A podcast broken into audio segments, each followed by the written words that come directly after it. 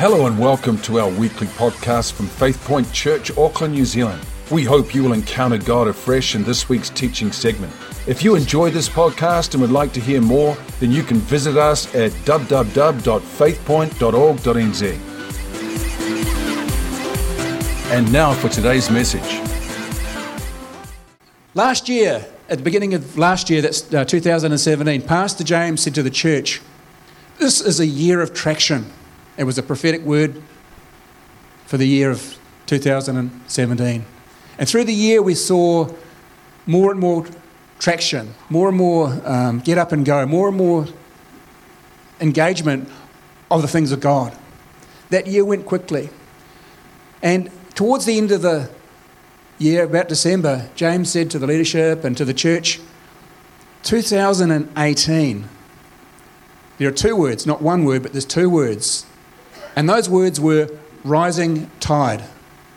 Rising tide. And it was like a prophetic voice over the church. There is a rising tide. Well, you know what happened if you turn the news on? Early December, our country was hit with a supermoon. Well, it wasn't hit by the supermoon, but it was hit by the effects of the supermoon and the rising tide. We had storms and we saw deluges that are, this is the North Shore here, and the motorway, which is never flooded, was just awash. The first time they've had to shut the, the northern motorway down. And, and it happened out at Maraetai as well. Next slide, so um, uh, you'll see there's just this, this catchment of water went beyond the realms, beyond the boundary where it was before. And it's like James prophesied this rising tide. Hopefully, the insurance companies don't blame it on James, but the thing is, there's a rising tide of the things of God within our nation and in the nations of the world. There's a whole new set of expectations, there's a whole new sense of urgency, there's a whole new influx of the God stuff. You know, this is out at Maraetai there. Um, this, it wasn't just in January, it happened also in February. Like there was a second deluge. And then even last week, if you look at the news down in Kaikoura and in Nelson, these guys were getting another hit, a double whammy or a triple whammy. First in the natural, then in the supernatural. This is 2018. For our church, we're going to see a rising tide. Well, you know what happened? This is 2018 AD. 2018 BC, there was a chap called Abraham. He was. Uh, married to a girl called Sarah, or Sarai. And God turned up and he had an encounter with him and he said, Man, I'm going to bless you. I'm going to bless you more than you can ever, ever comprehend. I'm going to bless you and your household. And you're going to multiply. And it's going to be extreme. And I will bless those who, who you bless. And, and this thing would be beyond yourself. Um, there's going to be me working in and through you to bless all that you, you touch, you encounter. Um, what an amazing blessing. That was 2018 BC.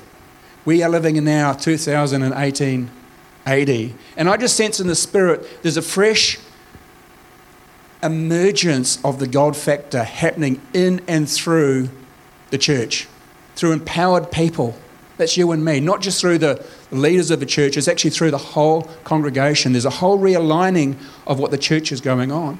Well, Abraham had this encounter with God and he started to see all these dreams and, he got more and more promises and it was like, it was all good, it was all exciting. And then he said, Come on, Abe, let's go for a walk together. And he went into the promised land and he said, All that you see, I'm going to give you. And it's not just going to be for you, it's going to be for your descendants and for their children and their children. It's going to be like play it forward. And as you go and see, he says, like, lift your eyes higher. Can you see further? Can you see broader? All out there, what you can see, it's yours. Go and get it. He said, don't get tunnel vision. Broaden your vision. Um, get a broad vision, babe. You know, and that's what happened. And I just sense as a church, with a, a rising tide, we need to lift our vision higher and further and broader. As a church, it's easy just to go in the cruise. But I think that God is going to start to challenge us, give us each specific encounters where we can claim more in God and go and do more in God and respond. Well, the landscape of the church is changing, not just within this church or the Church of New Zealand, but the church of the world. There's a rapid change taking place. Next slide, you'll see up there, we've got all these beached boats. Boats don't generally go too well on the mudflats. They need this buoyancy to lift them up so they can actually go and do what they're doing. And I think what's happened, the tide has gone out in the church, and we haven't got this buoyancy to take us where we need to go. But this tide is coming in, and we're seeing this lift going on. There's an elevation of what is going on. On the right hand side, you see these buoyant battleships. Buoyant battleships are obviously deployed to the, to the war zones of the world. And the church is a little bit like that. We aren't designed as uh, passenger liners. The church should be like the cruisers and the, and the, the frigates and the destroyers and the, the battleships to go off and do what they're doing. But, you know, this year um, we've got a lot ahead of us. And we're getting more and more passenger liners turn up in our country. This is good for tourism. Um, but that's really what not the church is about, cruise liners. It's about something else. It's about these battleships being deployed. For what it is, the New Zealand nation has a navy. I think we've got four frigates, um, so you can call it a navy and a whole lot of patrol boats. But the sad thing is, not all those frigates are getting used. Half of them are actually tied up two of them are tied up to Devonport Naval Base going nowhere because they've got no crew to actually crew them. What a sad indictment that our Navy hasn't got the resources or manpower to go and do what needs to be done. But when we look at the church, sadly, we've got all these churches, but somehow the crew and the boats really aren't there to manpower or enable the church to do what it potentially could do. And I just sense the, the rising tide, the change is happening, and we're getting this realigning going on. You know, a lot of people come to church, which is good. And um, there's a term which they use in church growth called church members. And so, what is a church member? Someone who comes to church, obviously. Uh, he connects with the church, which is really cool. Um, and even they use this term active church members. And what they define an active church member is someone who comes to church semi regular or regular, and they also give a bit of money. But I think an active member like that is a little bit like an oxymoron. Just because you come to church occasionally and give a bit of money doesn't make you an active member. And I think there's a sense of urgency and compulsion that's rising up in this new day to get up, go somewhere, and do something. Do you realise God's name, two thirds of it is actually go? Think about it God, G O D. Two thirds of God's name is go, and two thirds of God's name is do. And there's a sense of wake up call that's coming into the church. And I just sense that, you know, we've got these wakas, we've got these canoes that um, are starting to um, get crew in to actually do a task. And, and we've got these uh, warriors to grab their canoe, they're getting in the water, they're picking up their paddle, and there's a synchronization going on. And there's not just one, there's, there's a whole bunch of them coming together. And we're finding there's a, there's a rallying of the church coming together. All these rockers are coming together. But, you know, when you see a picture like this, you see everyone picking up a oar. You see them paddling up, picking up their paddle, and they're all getting stuck in. They're not just sitting there going, oh, this is a nice trip.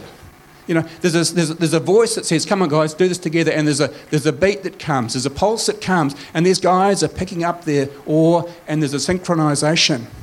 I was in um, a number of years ago, and I was asked to do some stuff with an eldership. And as soon as I walked into the eldership, God gave me a vision of this canoe.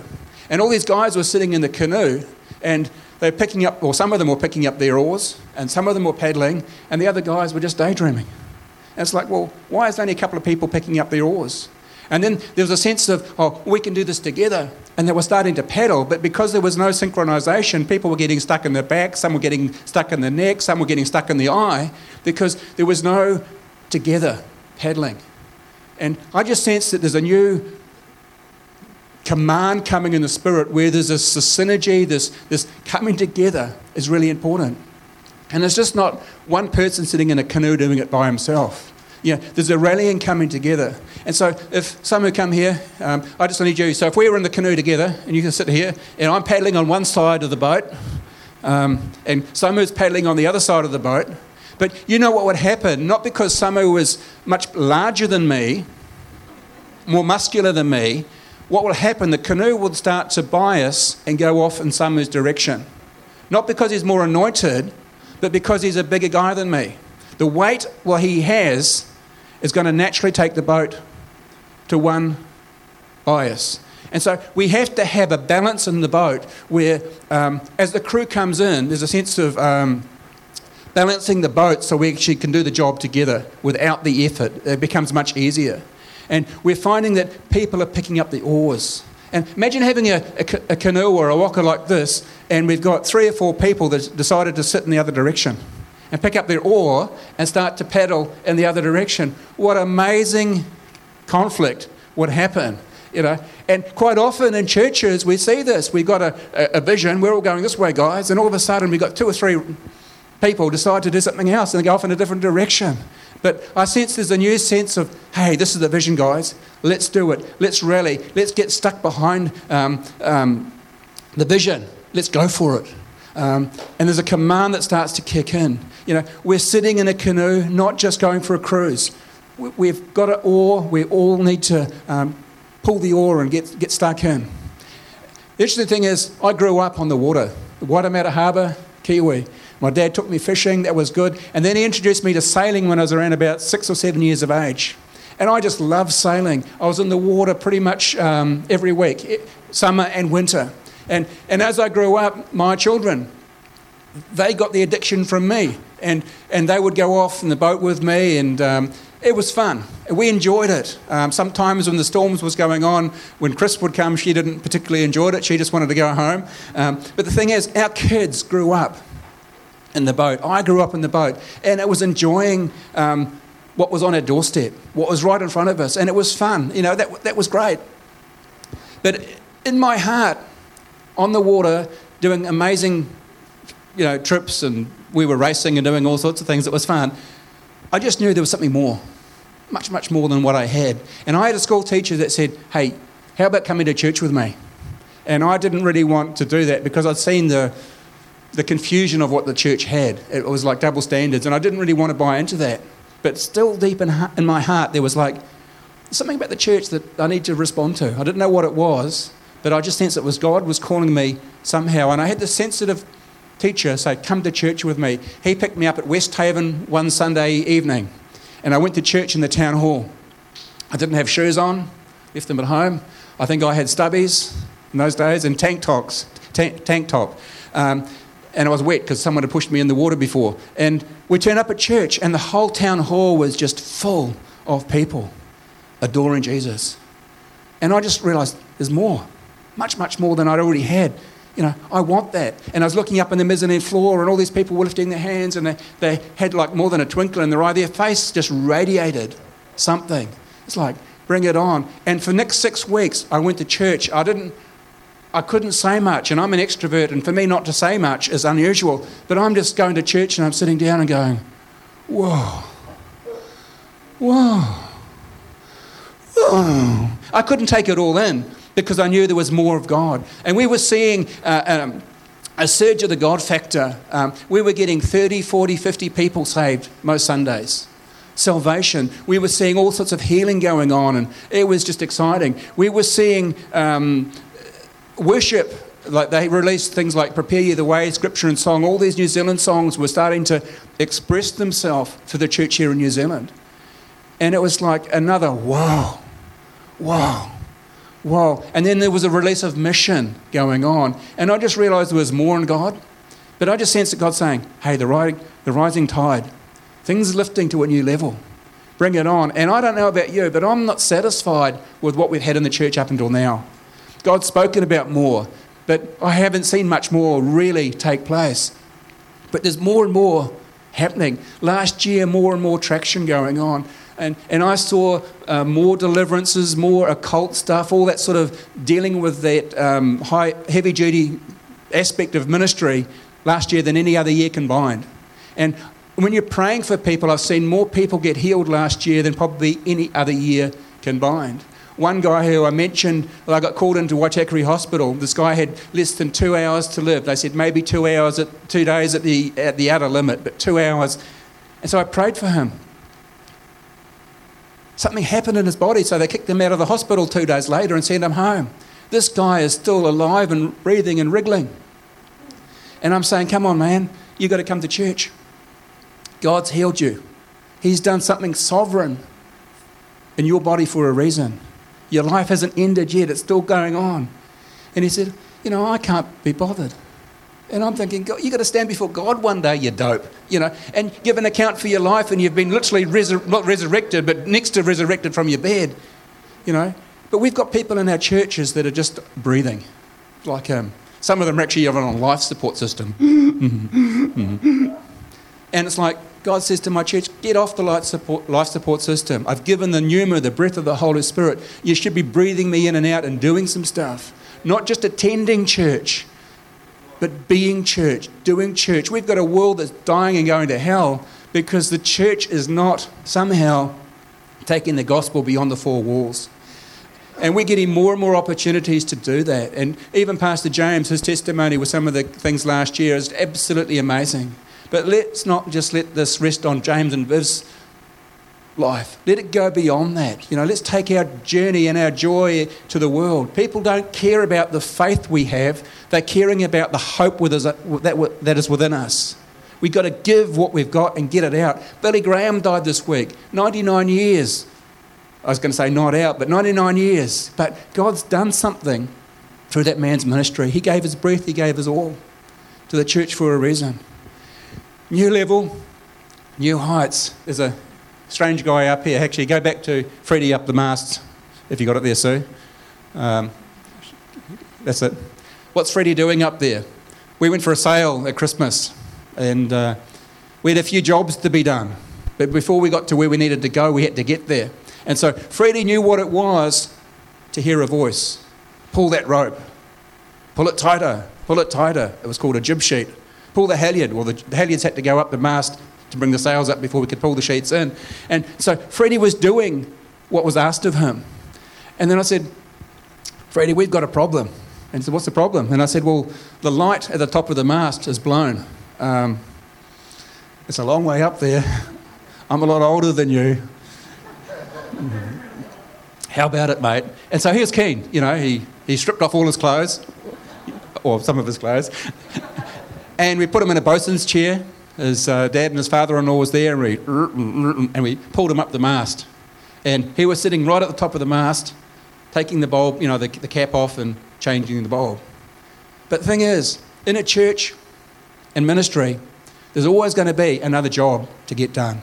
There's another task that needs, to, that needs a bit of a requirement to do. We need to take a risk and step out. Whenever I've stepped out in God for a risk, that's when the miracles start to take place.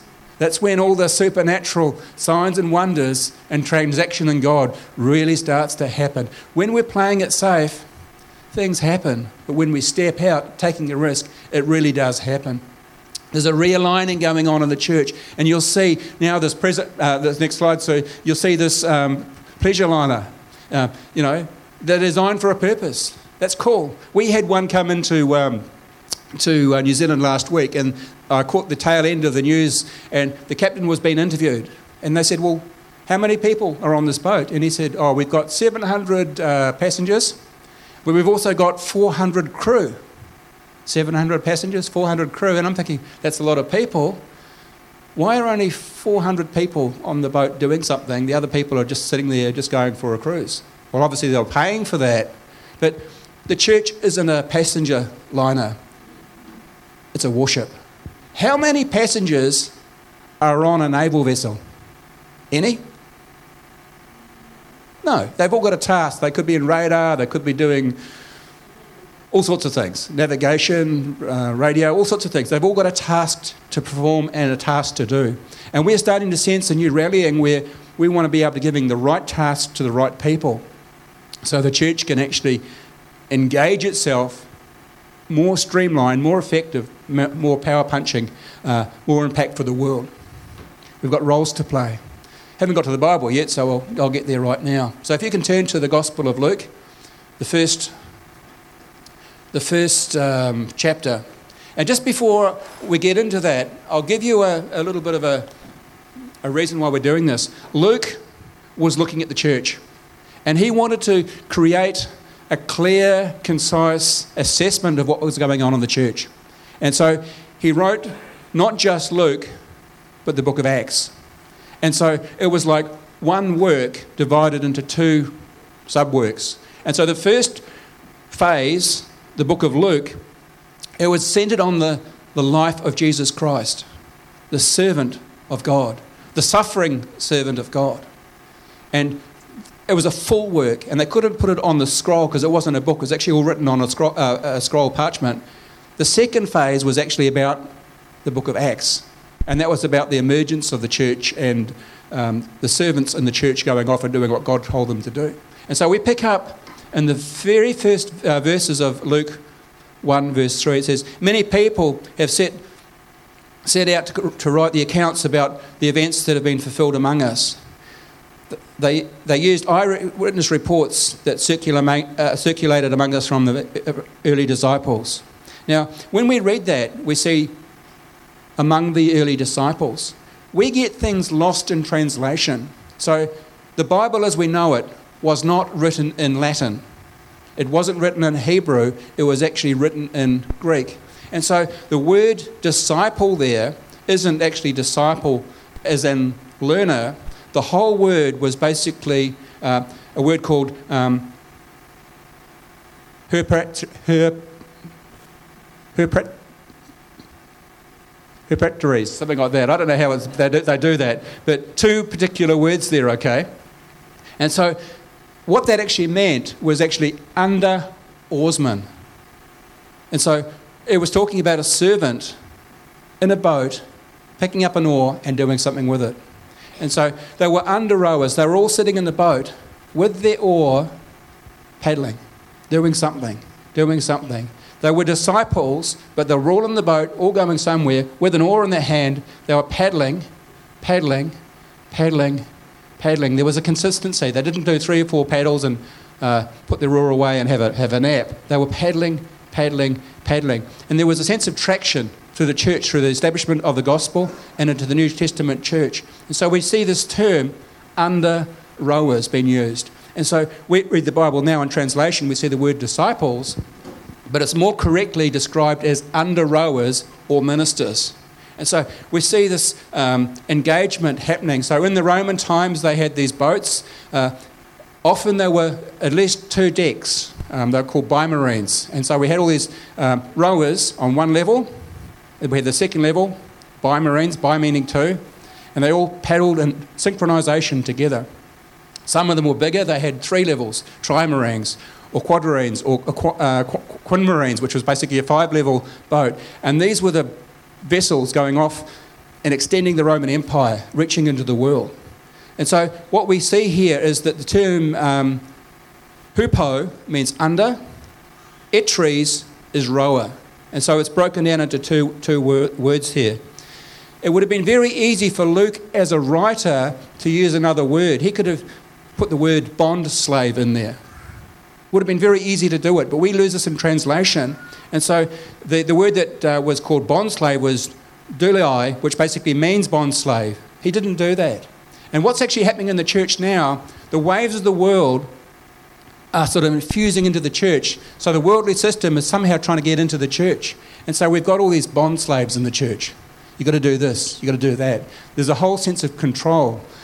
No freedom. When I read my Bible, Jesus said he came to set us free not to put us into bondage or subjugation, but to set us free. And what we're seeing with the realigning of the church, all these people that are going to church and they've been given tasks and they've been locked up in, in all this religious gunk, there's this freeing up taking place. There's a greater mobility, there's a greater flexibility, there's a greater empowerment taking place. And so we're seeing this surge going on. It's not a safe place in church at all, but neither, neither were the Roman galleries, uh, where the galleys where they used to uh, paddle. As a Roman citizen in a boat, it was seen as a noble profession to actually get into the boat and paddle the oars. You know, it wasn't seen as a second class thing, it was a noble thing to do. And, and when they used to do it, they were defending and guarding their nation. That's what they were doing. That only occasionally would they recruit a slave and put them on the paddles. because they would slow things down, they, they would sort of try and disaffect what was going on. It was only in the Middle Ages which they actually released people to that role where they chained people in.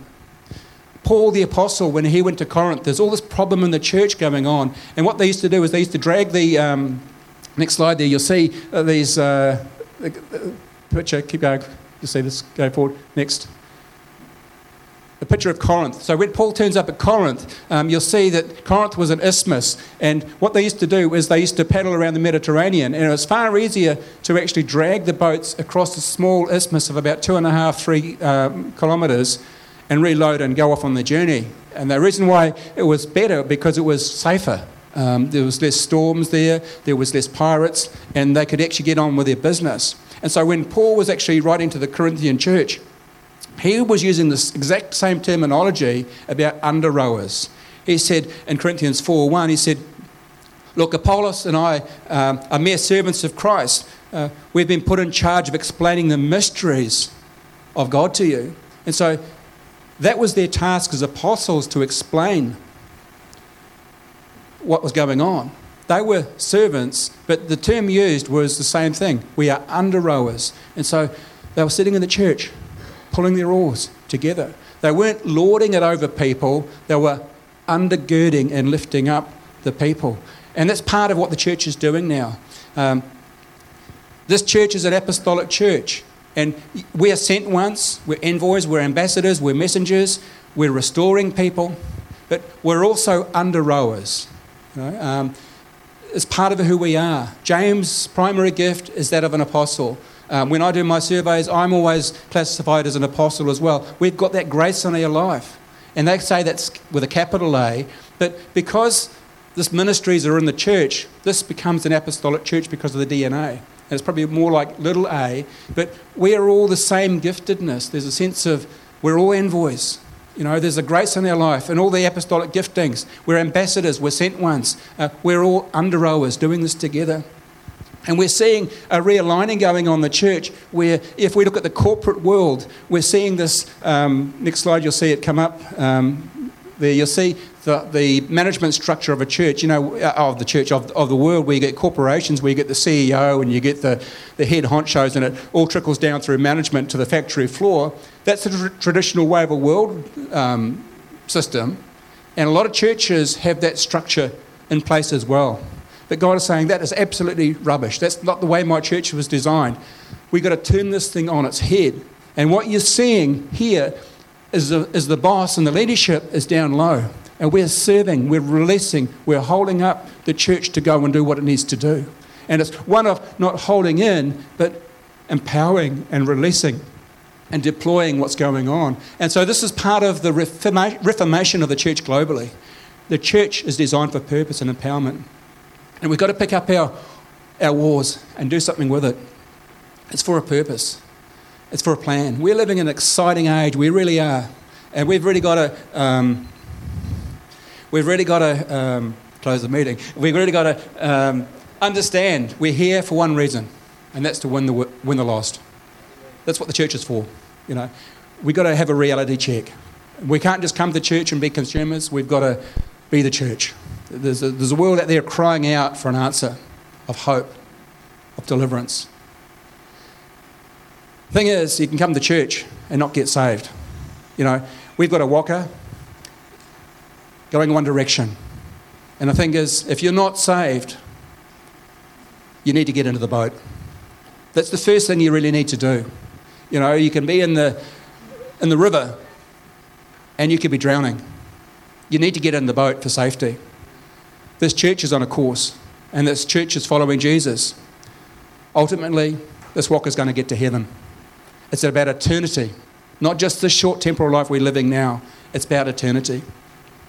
And if you've never given your heart to the Lord, you've never given your heart to Him in any way, or you have, and you jumped out of the boat, maybe today is the day where you want to get back into the boat.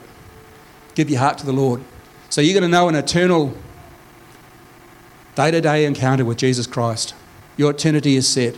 You won't be going in another direction down the river to a place called hell, which will be total separation from God. You've got to be in the boat, my friend. You've got to be on the right course. Maybe you're in the river just drowning. You've come to church for many, many weeks and you've been assessing what's been going in the church, but you've never ever given your heart to the Lord. Maybe today is the day where you're going to think, reality check. Hey, I've got to get back into the boat. That's one challenge for you guys. And I think, really, for most of us, and most of us here probably have given our heart to the Lord, this is going to be my pitch to you. We're in the boat. Maybe we could paddle a bit harder, a bit longer. Maybe you see someone paddling and they are struggling. Maybe you can come alongside them, start to paddle with them. Take their oar off them for a while, give them some time out. Because in the Roman galleys, when someone started to fatigue someone else, even the captain would get the oar and he would paddle. He would paddle. And people would have a bit of a breather, then they'd get stuck in again. And I don't know about you, but I just think there's going to be fresh challenges for you to do something. You know, Faith and Owen, they become interns. There was a challenge to them last year. Hey, how about picking up this oar? And they could have thought, nah, I want to go and make some money. It's a good idea. Better than picking up any oar. A price to be paid. But Jesus sees that. Now, I don't know what God's going to ask you to do this year. I really don't. But I just sense that there's a sense of urgency taking place in the Spirit. It really is. So this morning, we could just shut our eyes, please. And